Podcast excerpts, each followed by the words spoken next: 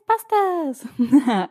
Hallo und herzlich willkommen zu einer neuen Folge von dem Messi Marketing Podcast. Ich bin Caro und freue mich riesig, dass du wieder dabei bist. Ich moderiere diese Folge jetzt hier gerade ein, weil es sich nämlich um einen Zweiteiler handelt. In diesen zwei Teilen ist Michaela Dück bei mir zu Gast und zusammen gucken wir uns verschiedene Mythen an, die sich hartnäckig im Online-Business halten. In dieser ersten Folge sprechen wir schon über die ersten fünf Mythen und in der letzten Folge sprechen wir über zwei, die uns aber auch nochmal sehr, sehr am Herzen liegen.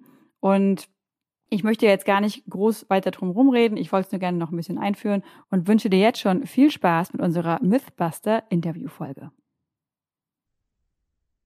Hallo und herzlich willkommen zu einer neuen Folge beim Messi Marketing Podcast. Ich bin Caro und ich habe heute einen ganz besonderen Gast, meine liebe Businessfreundin Michaela. Hallo Michaela, möchtest du dich kurz vorstellen? Ja, hallo Caro, vielen Dank für die Einladung und schön, dass ich dabei sein darf. Ja, ich bin Michaela Dück, das hast du eben schon gesagt. Und ich helfe angehenden Webdesignerinnen dabei, ein Webbusiness aufzubauen. Also ich bin ähm, ebenfalls Quereinsteigerin und helfe jetzt praktisch anderen Quereinsteigerinnen im ersten Schritt, die Technik zu meistern und im zweiten Schritt dann aus den Technik- und Strategiekenntnissen ein Business zu machen. Michael, ich verfolge dich ja schon eine ganze Weile. Persönlich kennen wir uns seit, seit Dezember 2021. Und dann war ich ja in deiner Business Mastermind mit drin.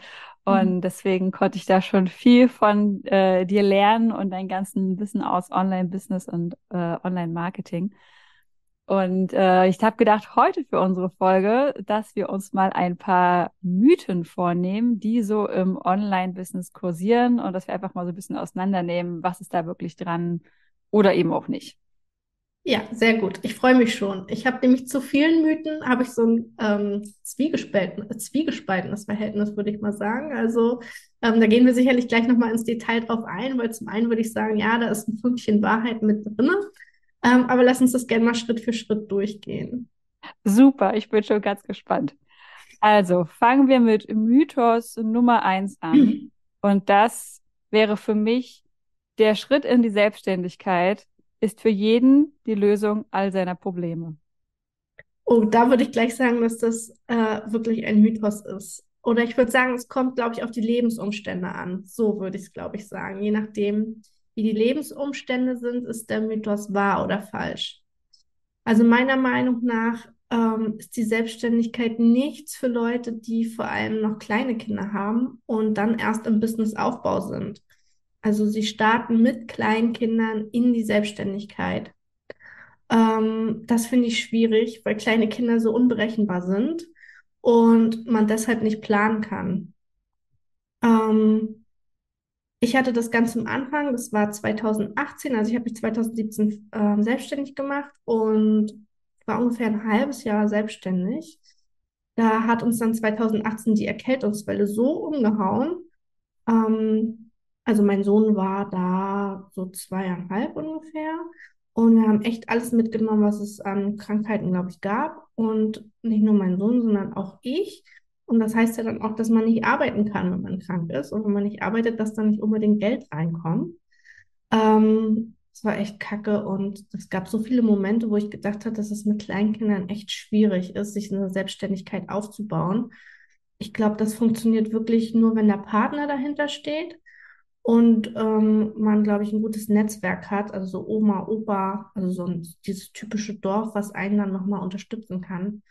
Aber ich finde es schon erschwerend, die Selbstständigkeit aufzubauen, wenn man Kinder hat. Ich glaube, das ist was anderes, wenn man keine Kinder hat und um, ähm, ein bisschen so ein finanzielles Polster sich vielleicht schon hingelegt hat und der Partner voll und ganz dahinter steht und einen unterstützt. Ich glaube, dann ist die Selbstständigkeit einfach einfacher.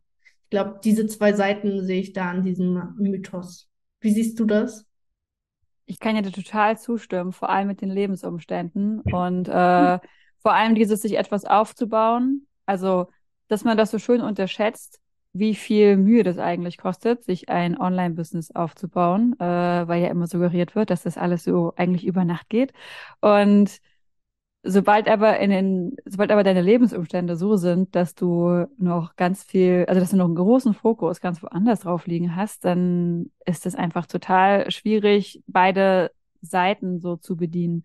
Also ich habe ja zum Beispiel versucht 2018 auch ähm, mich online selbstständig zu machen, während ich gerade im Bus unterwegs war. Und ich dachte halt, ja, gehe jetzt reisen und dann nebenbei baue ich mir halt so langsam mein Business auf. Aber das ging sowas von dermaßen in die Hose, weil ich natürlich überhaupt keine Investitionen machen wollte, weil ich, ich hatte ein Polster mir angespart, aber es ist ja quasi auch kein Geld weiter reingekommen. Das heißt, das Geld, was ich da jetzt hatte, das hat auch darüber entschieden, kann ich mir was zu essen kaufen oder nicht.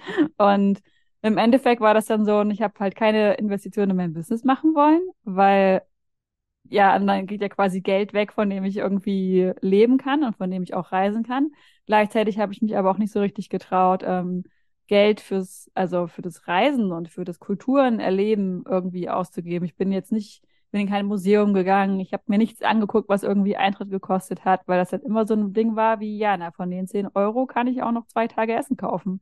Ähm, und dann war man irgendwie beiderlei Hinsicht total eingeschränkt und jetzt, wo wir quasi reisen und das Business schon steht, funktioniert es halt so viel besser und man kann halt irgendwie ja beide Welten richtig leben. Also auch als jemand, der keine Kinder hat, aber da halt in einer ganz anderen, ähm, ich sag mal, fordernden Lebenssituation war, kann ich das auch total bestätigen. Ja, an dem Punkt würde ich gerne nochmal anknüpfen. Und ich habe eben mal nachgedacht, so warum ist denn die Selbstständigkeit so verlockend? Also warum ist denn das, das Heilmittel? Und ich glaube, das ist einfach, weil ja immer kommuniziert wird, irgendwie, du bist dein eigener Chef und du kannst dir das so gestalten, wie du willst. Und äh, so wie du eben schon sagst, wenn da, sofern da ein Faktor von außen, also ist es jetzt die Familie oder ist es das Reisen, dazu kommt, kann man es halt nicht mehr so gestalten, ähm, wie man will. Und ich glaube, das muss man sich eben vorher einfach bewusst sein. Und auch das Thema eigener Chef sein. Ich weiß, da hast du noch ähm, eine Mythe dazu mitgebracht. Da gehen wir nachher nochmal genauer drauf ein. Das ist, finde ich, auch so ein Punkt. Bin ich in der Selbstständigkeit wirklich mein eigener Chef? Ähm, was bringt mich dazu, in die Selbstständigkeit zu starten? Ist es der Job, der mich frustriert? Oder ist es, dass ich das alles ähm, ja, freier gestalten möchte? Ich glaube, das ist das Erste, was man sich fragen sollte, warum möchte ich dann in die Selbstständigkeit starten oder möchte ich mich selbst verwirklichen? Also was ist wirklich der Punkt, der mich dazu bringt, mich selbstständig zu machen und dann abzuwägen, wie sind meine momentanen Lebensumstände eben gerade, passt das dazu? Also bei Kindern sagt man ja eben immer, du kannst dann arbeiten, also das lässt sich gut mit den Kindern vereinbaren. Und dann muss man aber auch damit leben, dass man oftmals entweder ganz früh morgens arbeiten muss oder abends spät. Und dann muss man sich eben fragen, bin ich dazu bereit, dieses Opfer in Anführungszeiten, in Anführungszeichen ähm, zu bringen oder eben nicht. Ich glaube, das ist total wichtig, was du sagst. Einfach auch dieses, ähm, sein eigener Chef sein bedeutet halt auch ein enormes Maß an Selbstdisziplin aufzubringen. Also, ne, du bist halt die Person, die dann für alles verantwortlich ist. Du kannst die Schultern auf niemand anderen mehr schieben. Und ähm, selbst wenn die Alltagsumstände da irgendwie reinfuhrwerken und dir so ein bisschen in die Quere kommen zu dem, was du dir eigentlich vorgenommen hast, ähm, ja, du bist, du bist der Chef, du musst dafür gerade stehen, wenn du irgendwas nicht hingekriegt hast. Du musst dann nochmal antreten äh, du musst einspringen, wenn jemand krank ist. Du musst einspringen, wenn du krank bist, beziehungsweise gerade stehen, wenn du, wenn du krank bist und dann quasi Deadlines nicht erfüllt werden. Also es hängt und fällt halt alles, äh, steht und fällt alles mit dir. Und ähm, sag mal, das ist vielleicht so eine kleine Schattenseite, die immer so ein bisschen ausgeblendet wird an wenn, wenn immer dieser Traum erzählt wird, von wegen, ah, du bist angestellt und du bist in deinem Angestelltenverhältnis äh, so unglücklich, dann mach dich doch selbstständig, dann mach das doch äh, alleine. Aber ja, also man muss auch irgendwie der Typ dafür sein, dass man das hinkriegt.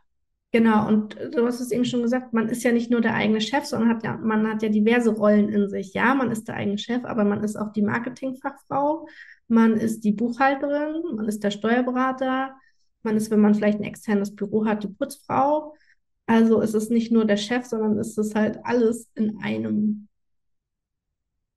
Ja, auf jeden Fall. Ja, da können wir gleich zum nächsten Mythos übergehen.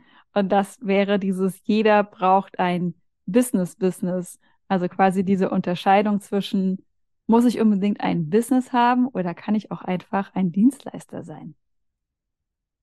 Ähm, das finde ich schwierig zu beantworten, in wie viel, wie viel Wahrheit in diesem Mythos sozusagen steckt. Ich glaube, dass es hängt auch wieder davon ab, von der ähm, eigenen Persönlichkeit. Also ich zum Beispiel war in meinem Angestelltenverhältnis ganz unglücklich und habe schon immer davon, also ich habe dann mehr und mehr davon geträumt, mein eigener Chef zu sein und das zu machen, was ich möchte. Und dann war ich selbstständig und hatte mehrere Kunden. Aber anstatt dann mein eigener Chef zu sein und das zu machen, was ich möchte, habe ich das, musste ich das machen, was meine Kunden wollen. Und vorher hatte ich eben nur den einen Chef und vor, jetzt hatte ich irgendwie fünf verschiedene Kunden und musste dann diese fünf verschiedenen Kunden alle glücklich machen und jeder wollte was anderes. Und so dass ich dann für mich gedacht habe, äh, ich habe mir das mit der Selbstständigkeit ganz anders vorgestellt. Ich dachte, ich bin jetzt mein eigener Chef und kann mein eigenes Ding machen. Stattdessen hast du jetzt fünf Chefs. Ja, stattdessen hatte ich so irgendwie fünf Chefs und jeder hatte andere Ansprüche, jeder hatte andere Vorlieben sozusagen und musste dann irgendwie versuchen, sich auf jeden einzustellen und äh, die glücklich zu machen. Das war für mich der Punkt, wo ich so gedacht habe, nee, also so habe ich mir die Selbstständigkeit nicht vorgestellt. Ich möchte das wirklich nach meinen Bedingungen gestalten sodass sich für mich relativ schnell herauskristallisiert hat, dass ich nicht der typische Dienstleister sein möchte, ähm, sondern dass für mich nur das eigene Business, Business sozusagen in der Selbstständigkeit ähm, richtig ist. Ja, also ich finde das, also ich, bei dir macht das total Sinn, also auch so aus deinem, also ne, wo du, wo du hin willst, was dir liegt, woran du Spaß hast. Ich merke das bei mir zum Beispiel immer, dass ich das Gefühl habe, wenn ich jetzt, also ne, wenn wir mal so die Definition nehmen, was halt irgendwie, das ist vielleicht auch nochmal wichtig, von wegen, was verstehen wir denn jetzt unter einem Business und was verstehen wir unter einer Dienstleistung? Wenn ich halt mich damit beschäftige, was von, vielleicht auch gerade aus dem amerikanischen Raum als Business definiert wird, das ist irgendwie, dass du halt was aufbaust, wo du dich auch nach und nach so rausnehmen könntest und es läuft trotzdem weiter, auch ohne dich. Und ich denke gerade, also ich bin halt gerne Dienstleister. Also ja, ich finde es auch manchmal schwierig, zwischen den verschiedenen Kunden irgendwie immer hin und her zu springen. Aber die Arbeit des Copywritings macht mir einfach große Freude. Und wenn ich mir vorstelle, ähm, in fünf Jahren würde ich das gar nicht mehr machen, sondern würde nur noch anderen Leuten zum Beispiel beibringen, wie man Copywriting betreibt, ähm, das wäre halt überhaupt nicht, was ich machen möchte. Also ich möchte, also vielleicht auch ein bisschen mit in die Richtung, aber ich würde niemals aufhören wollen, selber als Copywriter tätig zu sein.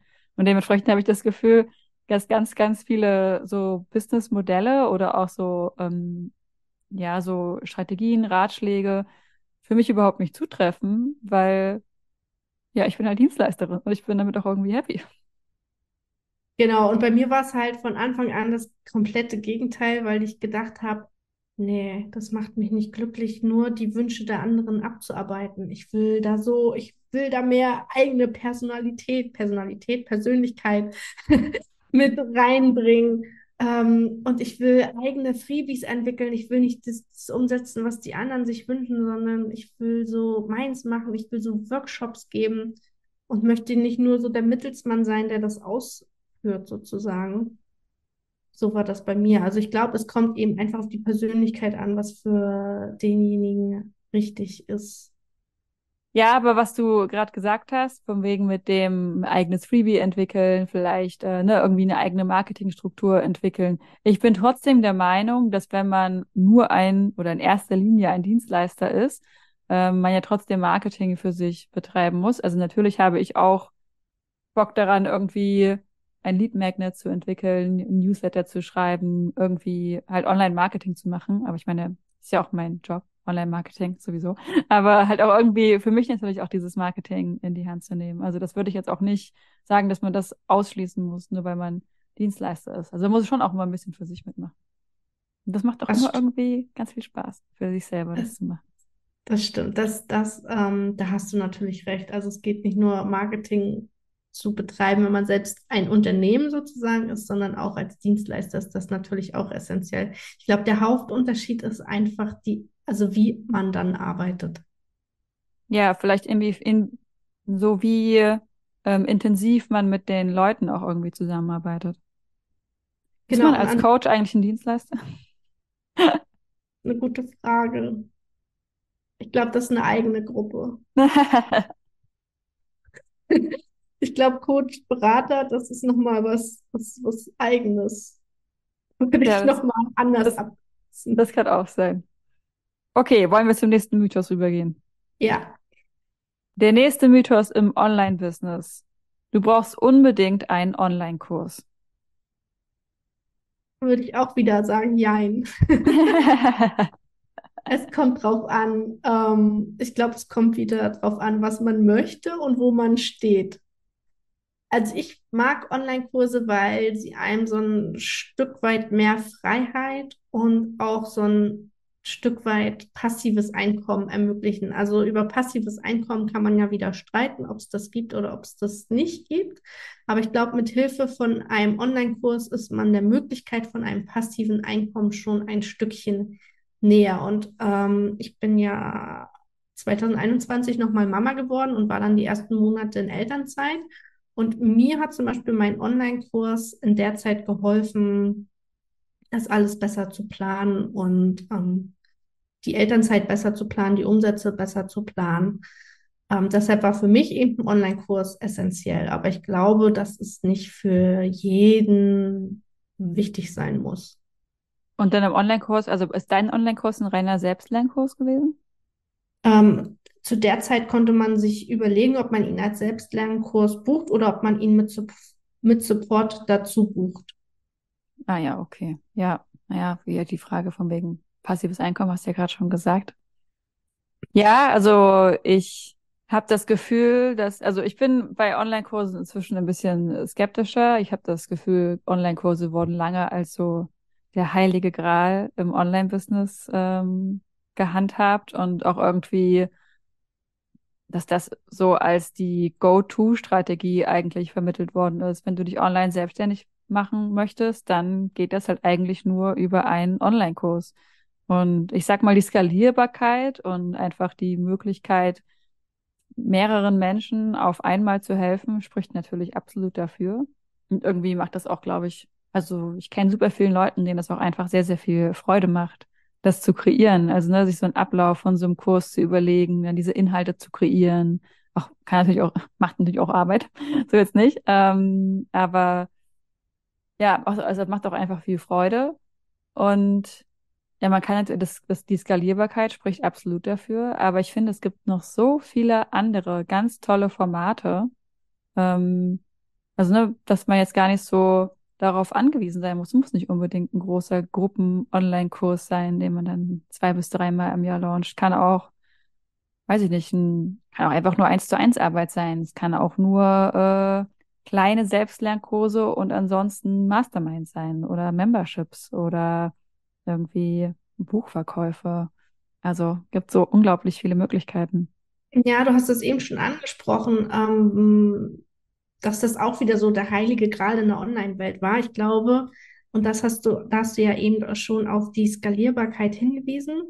Und das ist, glaube ich, das, warum das so verführerisch für so viele ist, weil man so ganz oft liest, ja, und dann hat Eva mit ihrem ersten Lounge, äh, war sie gleich fünfstellig. Und da denkt natürlich gleich viele, oh, fünfstellig, wenn ich dafür eins zu eins arbeiten muss, muss ich dafür so und so lange arbeiten. Ähm, ich glaube, das ist das, was so verlockend am Thema Online-Kurs ist, also so wie es dargestellt wird. Ich launche das halt einfach und dann bin ich fünfstellig oder dann bin ich sechsstellig. Aber dass das eben nicht so schnell geht, das merkt man erst, wenn man, glaube ich, mittendrin ist. Und oftmals habe ich das Gefühl, dass wenn man eine Dienstleistung oder eins zu eins verkauft, ähm, dann bin ich vielleicht nicht unbedingt gleich fünfstellig, aber ich bin sicherer in meinem monatlichen Einkommen. Weißt du so ungefähr, wie ich meine? Ja, also ich meine, wenn ich jetzt ja zum Beispiel, also wenn ich jetzt richtig verstanden habe und das jetzt für mich so gegenüberstelle, ich weiß halt ganz genau, okay, ich habe so und so viele Stunden in meinem Monat, die ich arbeiten kann. Das, das ist mein Satz. Dementsprechend, oder ich weiß halt ungefähr, in den, den Stunden kann ich die und die Projekte annehmen. Dementsprechend kann ich mir ziemlich genau ausrechnen, was am Ende des Monats wahrscheinlich dann dabei rumkommen wird.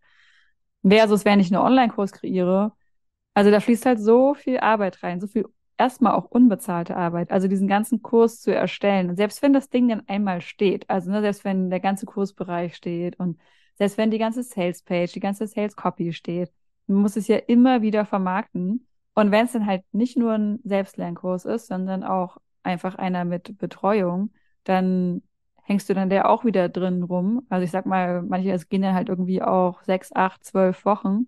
Und das Geld, was du in dem einen Launch halt eingenommen hast, muss halt irgendwie respektive für all die Zeit davor und all die Zeit danach irgendwie reichen. Oder halt quasi wenigstens für die komplette Zeit danach, bis du halt wieder zum nächsten Launch kommst. Ja, und da finde ich es eben problematisch, wenn das in Anführungszeichen nur ein Online-Kurs ist, der vielleicht so um die 200 Euro kostet. Und da muss man sich mal überlegen, das, was du eben schon gesagt hast, die Zeit davor und die Zeit danach. Ähm, an wie viele Leute muss ich das dann überhaupt verkaufen? Dass sich das rentiert. Und da ist man dann wieder in diesem Hamsterrad drin. Ich glaube, warum Online-Kurse eben so beliebt ist, ist ja unter anderem das Argument, dass man diesem Hamsterrad eben entkommt. Ne, man muss ist nicht mehr auf diese 1 zu 1 Arbeit angewiesen, sondern man erstellt den eben nur einmal und kann ihn immer wieder verkaufen. Aber was eben nicht gesehen ist, ist diese Vorarbeit und auch noch diese Nachbereitung. Ähm, und eben der Preis. Also wenn der nur 200 Euro kostet und ich möchte eben 10.000 Euro verdienen, dann muss ich den auch erst mit einer Masse an Leute überhaupt verkaufen. Ich finde auch dieses einen Kurs einmal erstellt und dann hast du den, also das gilt für so wenige Sachen. Also man wird es, es wird sich immer weiterentwickeln. Man muss da immer nachschrauben. Also wenn ich mir das manchmal angucke, dass, also ne, wenn ich das mitkriege bei anderen Leuten, dass die einen Kurs haben, der einfach seit, weiß ich nicht, zwei, drei Jahren nicht mehr geupdatet worden ist, aber der quasi genau in dem gleichen äh, Format einfach immer und immer wieder gelauncht wird.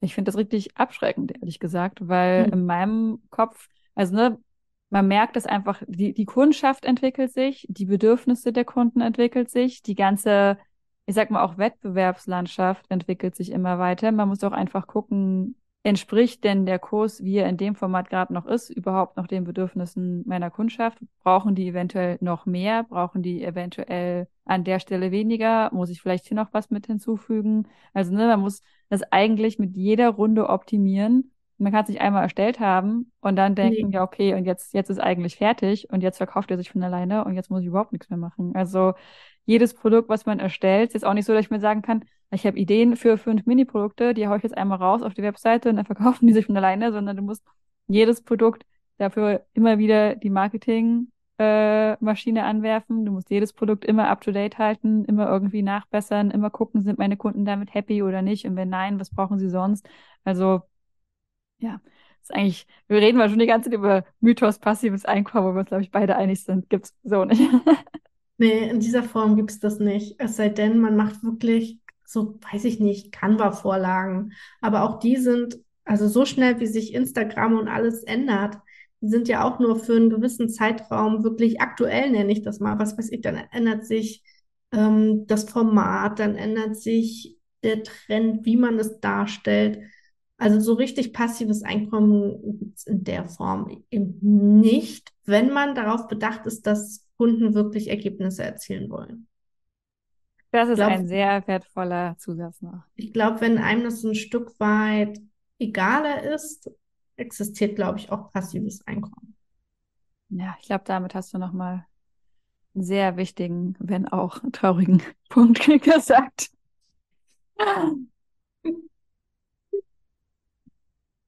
Ja, aber ich glaube, wir sind uns eigentlich beide einig, dass Online-Kurs, also muss jetzt nicht unbedingt die, die Antwort auf alles sein. Ähm, es braucht auch nicht, es passt auch nicht zu jedem. Also nicht zu jedem Business passt überhaupt ein Online-Kurs. Ähm, ich glaube auch ehrlich gesagt die Vermutung, also in meiner Ansicht nach sind auch Selbstlernkurse in vielerlei Hinsicht ähm, nicht das geeignete Mittel zur Wahl, weil es ja genügend Statistiken dazu gibt, wie wenig Leute überhaupt diese Kurse durchgucken und dann wirklich davon einen Mehrwert haben. Ähm, ja, bin ich auch wieder geteilter Meinung. Ähm, ich sehe das prinzipiell auch so wie du. aber aus einem anderen Blickpunkt. Also Selbstlernkurse haben für mich so ein bisschen ausgedient, weil ich der Meinung bin, dass ich in der begleiteten Form meinen Kunden viel besser helfen kann, als wenn sie sich ähm, selbst dadurch quälen. Und dass das viel mehr Motivation schafft, wenn da noch jemand ist und einen sozusagen motiviert. Jetzt habe ich ja gerade äh, selbst den Versuch gemacht, indem ich zwei Varianten angeboten habe, Begleitung und Selbstlernvariante. Und die Selbstlernvariante wurde komischerweise ähm, ja mehr angenommen, nenne ich das jetzt einfach mal. Also die wurde öfter verkauft als die begleitete Variante, weil ich glaube mittlerweile auch, dass nicht zwingend jeder diese Begleitung braucht. Also ich kenne mich selbst zum Beispiel, wenn ähm, ich kaufe auch immer ganz oft Sachen, wo eine Begleitung drin ist, aber ich nutze das gar nicht. Also weil für mich durch den Kurs manchmal schon selbst so viel klar ist, dass ich an den Calls und so gar nicht teilnehmen brauche, weil sich das aus den Inhalten irgendwie schon ergibt. Ähm, also es ist halt auch wieder die Frage. Also ich, ich glaube, es gibt mittlerweile so viele Formate, sein Wissen zu teilen. Das ist jetzt der Online-Kurs oder wie du vorhin schon gesagt hast, die Membership, der Master, äh, die Mastermind, das E-Book. Ähm, und da muss man, glaube ich, einfach gucken, was zu einem passt und was, glaube ich, auch in die Produkttreppe so ein bisschen reinpasst. Also zu den anderen Produkten, die man vielleicht schon anbietet. Ja, auf jeden Fall. Ja, und dann vielleicht auch, ne, wie du auch gerade gesagt hast, was zur Zielgruppe passt. Also wie arbeiten Genau. halt die Leute, die überhaupt deine Kunden sind? Was brauchen die? Brauchen die halt eine ähm, nähere Begleitung oder können die das halt auch vielleicht sich selber einfach beibringen? Ja. Ja. Spannend, spannend, spannend. Okay. Der nächste Mythos, den ich gerne ansprechen möchte, ist, wenn du in deinem Online-Business erfolgreich sein möchtest, dann musst du mindestens 100k im Jahr verdienen. Ansonsten ist es nur ein Hobby. Also, was ich bei diesem Mythos, ich verstehe die Aussage dahinter. Ähm, ich verstehe, dass es wichtig ist, dass man in seiner Selbstständigkeit einen gewissen Umsatz macht. Und ich verstehe auch die 100, also es, warum es jetzt die 100k sind, gibt es ja verschiedene Ansätze, dass das ja, ähm, ja aus dem, aus der USA so ein bisschen zu uns rübergeschwappt ist. Aber ich verstehe prinzipiell erstmal die Aussage, dass man sagt, man muss einen gewissen Umsatz machen, ähm, damit man eben gut davon leben kann. Vor allem, wenn wir im Hinblick auf unsere Rente eben schauen.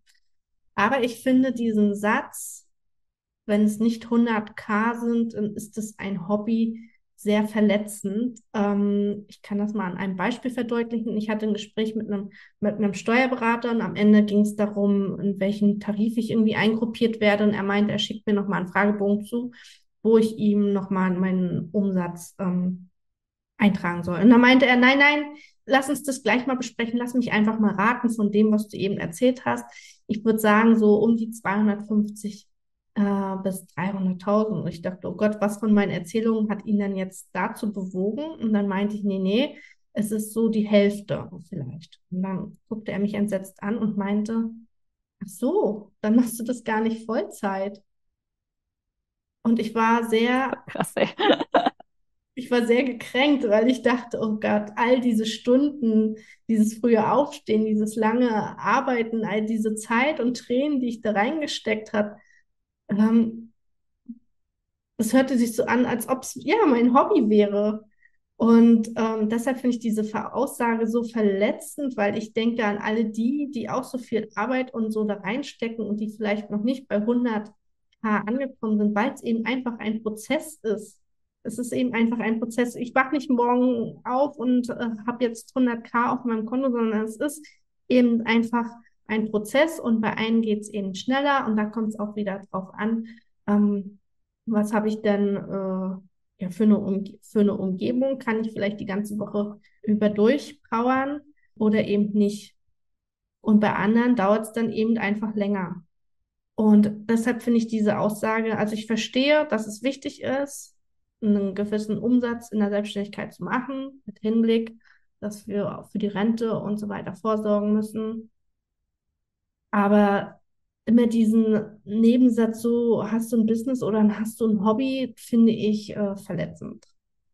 Also ich finde es auch absolut verletzend, mal abgesehen davon, dass ich der Überzeugung bin, dass man auch unter 100k eigentlich ganz gut leben kann. Je nachdem, was halt auch deine Lebenssituation ist. Also, ne, ich sag mal, wenn ich jetzt äh, ähm, nur mit meinem Partner in der kleinen Wohnung in der Kleinstadt wohne, wo die Miete nicht sonderlich hoch ist und ich keine Kinder ernähren muss, kann ich auch mit 70 oder 80.000 im Jahr durchaus meine Rente vorfinanzieren und kann einen Lebensstil haben, der mir Freude bringt.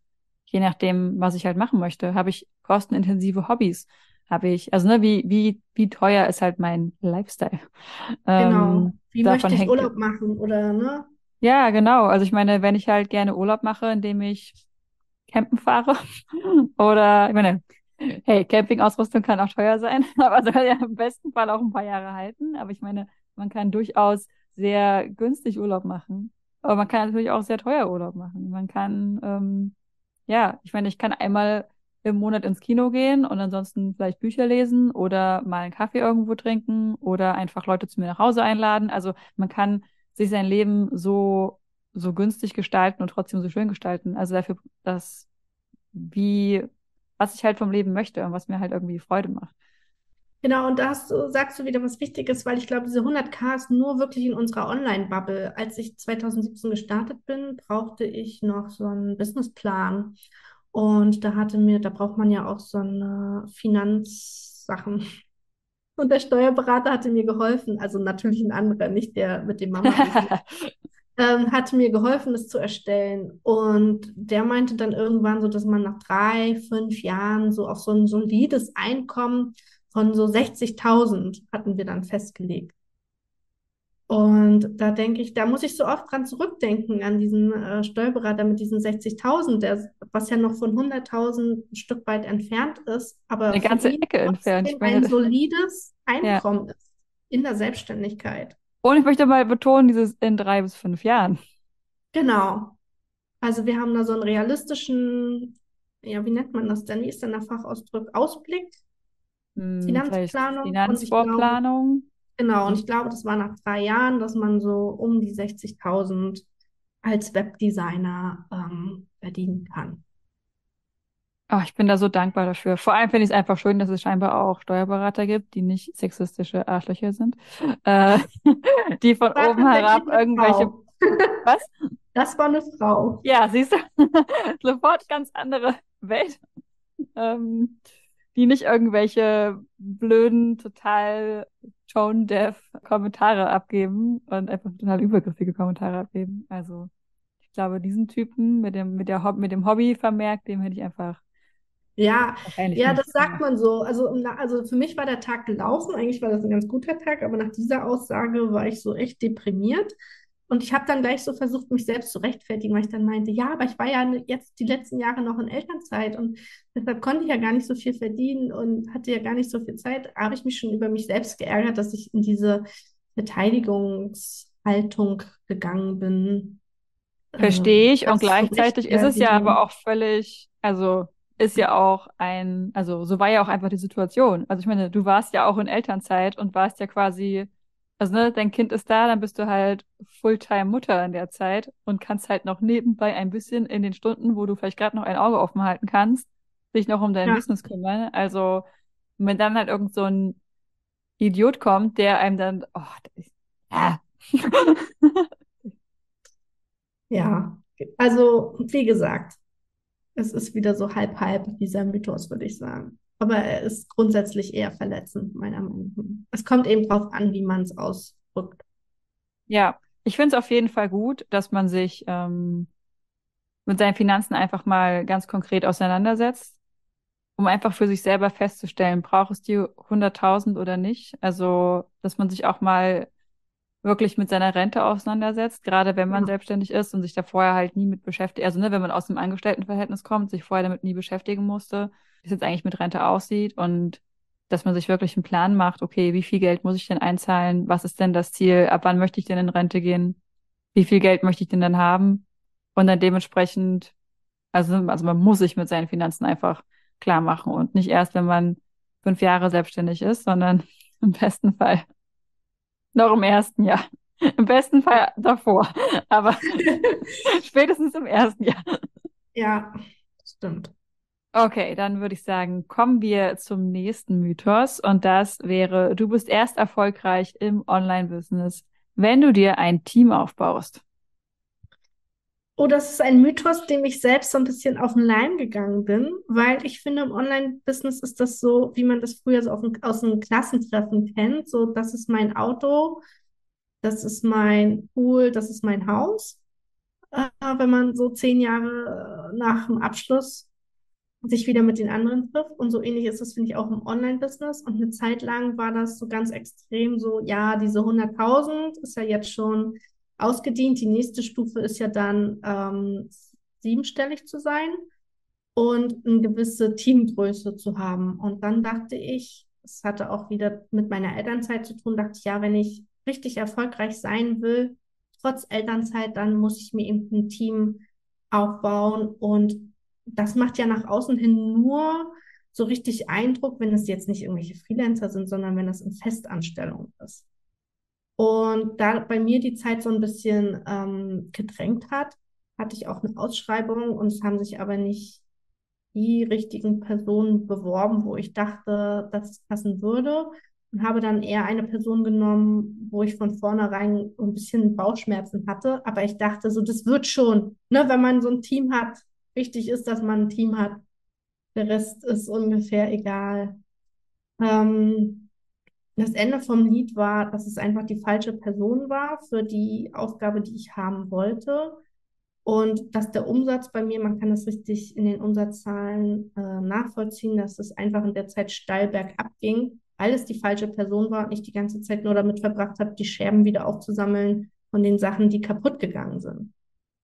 Ähm, also ich glaube, man kann auch ohne Team sehr erfolgreich sein, was aber wichtig ist, besonders für uns Frauen wieder, wenn das Thema Elternzeit, äh, Geburt und sowas ja, relevant ist, dass man irgendeine Form von Vertretung oder Entlastung hat für die Zeit, äh, besonders nach der Geburt, finde ich das wichtig, dass man sich da einmal Gedanken drüber macht. Aber ansonsten weiß ich mittlerweile, dass man auch ohne Team erfolgreich sein kann, weil ich sehe das in meinen Umsatzzahlen, dass es, ähm, nachdem wir die Zusammenarbeit eben beendet haben, äh, wieder steil bergauf ging. Genau. Also es ist auch wieder so ein bisschen ein ambivalentes Verhältnis, habe ich zu, zu dieser Aussage. Wenn du sagst, dass ähm, sich gerade Frauen, die zum Beispiel so um die Schwangerschaft drumherum für Entlastung sorgen sollen, was genau meinst du damit Entlastung? Also, dass sie sich in irgendeiner Form darüber Gedanken machen, wie möchte ich meine Elternzeit gestalten und äh, was passiert in der Zeit mit meinen Aufträgen oder mit meinen Kunden. Wie regel ich das mit meinen Kunden, wenn in der Zeit irgendwas zu tun ist? Kann ich mir da jemanden suchen, den ich einarbeite ähm, und der übernimmt dann die Aufträge erstmal für die, für die erste Zeit oder sich in irgendeiner Form Gedanken da, dazu zu machen, wie läuft die Elternzeit, wie viel möchte ich arbeiten, wie viel kann ich arbeiten ähm, und was passiert mit meinen Kunden, dass man das einfach mal durchspielt. Ja, ja, das stelle ich mir, ich stelle es mir ganz schön schwierig vor, dass, also ich meine, gerade wenn es die erste Schwangerschaft ist, ist es so schwierig, sich das abzuschätzen. Man weiß ja auch, also bei jeder Schwangerschaft, bei jedem Kind hat man keine Ahnung, wie die ersten Monate sein werden. Das heißt, es ist, glaube ich, gar nicht so leicht, das äh, abzuschätzen, wie viel Hilfe man denn wirklich braucht, beziehungsweise wie viel man selber noch leisten kann. Äh, ich persönlich wäre ja eher der, wieder der Typ für, okay, so doll absichern wie möglich, lieber vorsorgen, als im Endeffekt, dass wieder überall die Hütte brennt. Hast du denn vielleicht Tipps, an welchem Punkt man, wenn man im Business steht, dass man erkennt, ja, ich glaube, jetzt würde es Sinn machen, irgendwie mehr Hilfe zu holen? Hm, hm, ich glaube, wenn man immer mehr drüber nachdenkt, warum muss ich das jetzt machen? Also, ich habe zum Beispiel in meinem Mitgliederbereich vor Weihnachten was verstellt und dann sah alles krumm und schief aus. Und das ist ja wirklich was, was man gut auslagern, was ich wirklich gut hätte auslagern können. Ich hätte einfach zeigen müssen, so soll es wieder aussehen kümmere dich mal bitte darum. Da braucht man jetzt nicht sonderliches viel Technikwissen oder weiß ich nicht was, sondern das ist einfach nur Fleißarbeit gewesen. Und ich glaube, wenn man immer häufiger an den Punkt kommt, dass man selbst genervt ist, ist von Aufgaben, dass dann der richtige Punkt ist, mal darüber nachzudenken, warum gebe ich das nicht ab. Würdest du auch so weit gehen? Also ich meine, das spricht dann halt schon ziemlich für so, ähm, dass man sich eine VA irgendwie ins Boot holt.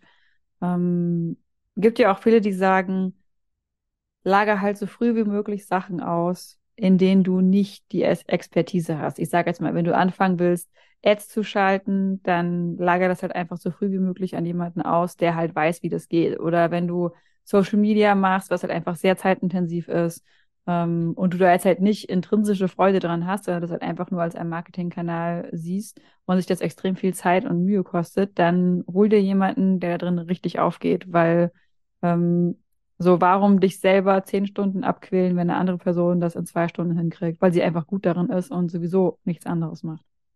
Ja, auch da verstehe ich wieder den Ansatz, dass ja gesagt wird, so früh, so früh wie möglich auslagern. Aber auch da denke ich immer, das ist mal leicht gesagt. Was ist denn, wenn ich noch gar nicht das Geld dafür habe, aber ja trotzdem in irgendeiner Form wachsen muss? Ja. Das finde ich ist wieder so, das ist wieder die Frage, was war zuerst da, das Ei oder die Henne? Äh, brauche ich erst mehr Geld, um auszulagern, oder kriege ich durch das Auslagern ähm, letzten Endes mehr Geld? Also bei mir war es ja dann so, dass es mich eher mehr gekostet hat, mhm. als dass es eingebracht hat.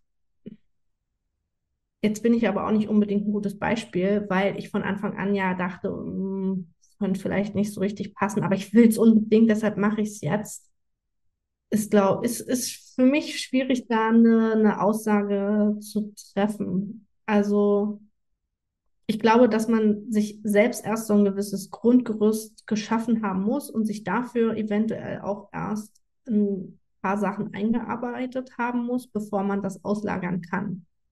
Ja, ich mag da eigentlich auch das Argument, wenn man sich halt einmal eingearbeitet hat, dann weiß man halt auch, also A, weiß man äh, so, also ne, man kann eher einschätzen, okay, macht die Person da gerade einen guten Job oder nicht. Ähm, weil man kann halt zum Beispiel eher einschätzen, ich sag jetzt mal, wenn wir jetzt dieses Beispiel nehmen mit Ads schalten, wenn ich es schon mal selber gemacht habe, ich weiß wenigstens ungefähr, wie das da aussieht. Ich habe vielleicht schon mal Vergleichswerte, so hat es gelaufen, wenn ich es gemacht habe. Wenn ich mir jetzt jemanden ranhole und den dafür bezahle und es bei der Person schlechter läuft, dann, ne, ich habe schon mal einen Vergleichswert. Also ich kann eher abschätzen, ob die Person eine gute Arbeit macht oder nicht, weil ich es halt selber auch schon mal ausprobiert habe. Kann man jetzt nicht gleich bei allen Sachen machen. Ich sag mal, ich habe, als ich nochmal als, als ich damals als VA gearbeitet habe, habe ich einer Kundin einen Shop über Shopify eingerichtet. Das wäre jetzt Quatsch, wenn sie angefangen hätte, sich erst selber einen Shopify-Shop einzurichten, um sich dann erst jemanden zu holen. Ähm, ja, das stimmt. Ähm, genau. Ja, aber und gleichzeitig finde ich aber auch, es gibt einem eine gewisse, so ein, ein Maß für die Wertschätzung. Diese ganze Primel- und Friemelarbeit, wo man denkt, ja, okay, da braucht man jetzt vielleicht kein großes technisches Wissen, aber du musst halt einfach akkurat sein und du musst gut aufpassen und musst vielleicht mitdenken. Wenn du dann jemanden hast, der das macht, also ich persönlich, mir persönlich würde es auch einfach so ein, ich, ich könnte die Arbeit dann noch mehr wertschätzen. Ja, ich glaube, es kommt einfach auf die Art der Arbeit an. Also so wie du eben schon sagst, mit dem Shopify-Shop, das sind ja Sachen, die man, glaube ich, einmal, so wie mit der Webseite, ne, das Quatsch, sich da selbst einzuarbeiten und sich dann einen Webdesigner zu holen. Mhm. Ähm, aber wenn das so wiederkehrende Aufgaben sind, wie zum Beispiel Facebook-Anzeigen oder Blogartikel online stellen oder Kundenfragen beantworten, also das, was halt mehrmals kommt, glaube ich schon, dass es an einem gewissen Punkt Sinn macht, das auszulagern aber erst indem man sich selbst einmal damit beschäftigt hat, denn irgendwas muss ich ja der Person sagen, die sich danach drum kümmern soll. Also ja. ich brauche irgendwelche, was sage ich denn der VA, die sich um mein Postfach kümmert? Wie soll sie denn auf die Anfragen antworten, die da reinkommen? Ja. Also in gewisser habe ich schon mal ein bisschen vorgearbeitet und mir vielleicht schon mal in dem Punkt ein paar Punkte gesammelt. Wie kann man denn oder wie möchte ich denn, dass man auf die Anfragen reagiert? Ich das noch nie selbst gemacht habe, weiß ich auch nicht, ähm, was dann zu tun ist. Und dann kann es eben passieren, dass es nicht in meinem Sinne erfolgt, sozusagen. Ja, auf jeden Fall. Ja, ja, ja, genau. Ja, das ist auch genau, nochmal, dass nicht in deinem Sinn erfolgt. Ja, auch nochmal ein sehr guter Punkt. Genauso, wenn ich Social Media oder Facebook-Ads abgeben will, da muss ich ja aber auch erstmal für mich so ein paar Sachen definiert haben. Wie ist mein Tone of Voice? Also wie ähm, kommuniziere ich denn? Wie sage ich bestimmte Sachverhalte? Und das geht eben auch erst, wenn ich mich mit diesen Sachen einmal beschäftigt habe.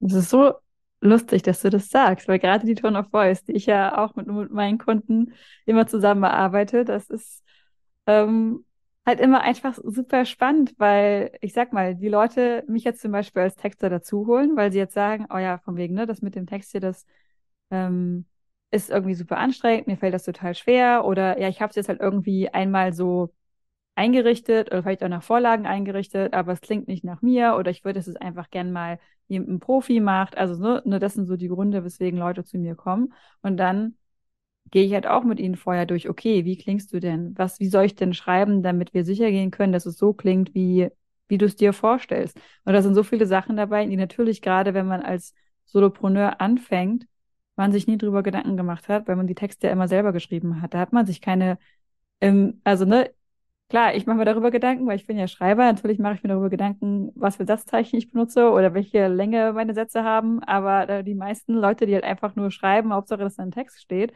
oder halt einfach, dass ihre Gedanken irgendwie in Textform irgendwo stehen, machen sich ja da jetzt keine Gedanken. Ah, also dass sie das so ganz ähm, bewusst entscheiden. Meine Brain steht aber da und dafür und deswegen benutze ich nur genau. die und die und die Smileys. Also das ähm, ja. darüber sich so Gedanken zu machen, ist halt im Endeffekt genau das Gleiche. Genau. Also ich glaube, um auszulagern oder um ein Team zu haben, sollte man erstmal so ein gewisses Grundumsatzlevel haben, um sich selbst gut versorgen zu können, gewisse Aufgaben einfach schon mal gemacht haben, damit man auch überhaupt weiß, was schreibe ich in die Ausschreibung, um tatsächlich die richtigen Leute dann äh, zu gewinnen. Mhm. Und dafür muss ich ja erstmal die Aufgaben überhaupt benennen können. Und äh, ich muss es eben auch erstmal können, um zu wissen, wie soll das denn gemacht werden. So, an dieser Stelle unterbreche ich mal das Interview, damit wir in der nächsten Woche weiterhören können. Da warten noch zwei Mythen auf dich. Und zwar ist das Nummer eins. Du brauchst mindestens 10.000 Follower bei Instagram, um ein erfolgreiches Business zu haben. Und der allerletzte Mythos, mein persönlicher Favorit und über den wir auch am allerlängsten gesprochen haben. Du musst mit deinem Money-Mindset aufräumen, beziehungsweise in einer High-Vibe-Energy sein, um vernünftig verkaufen zu können. Alle Links zu Michaela, wie du sie erreichen kannst und wie du sie finden kannst online, packe ich dir natürlich in die Show Notes. Und ansonsten freue ich mich, wenn du nächste Woche bei dem zweiten Teil unserer Folge wieder reinhörst und wünsche dir bis dahin eine schöne Zeit. Mach's gut!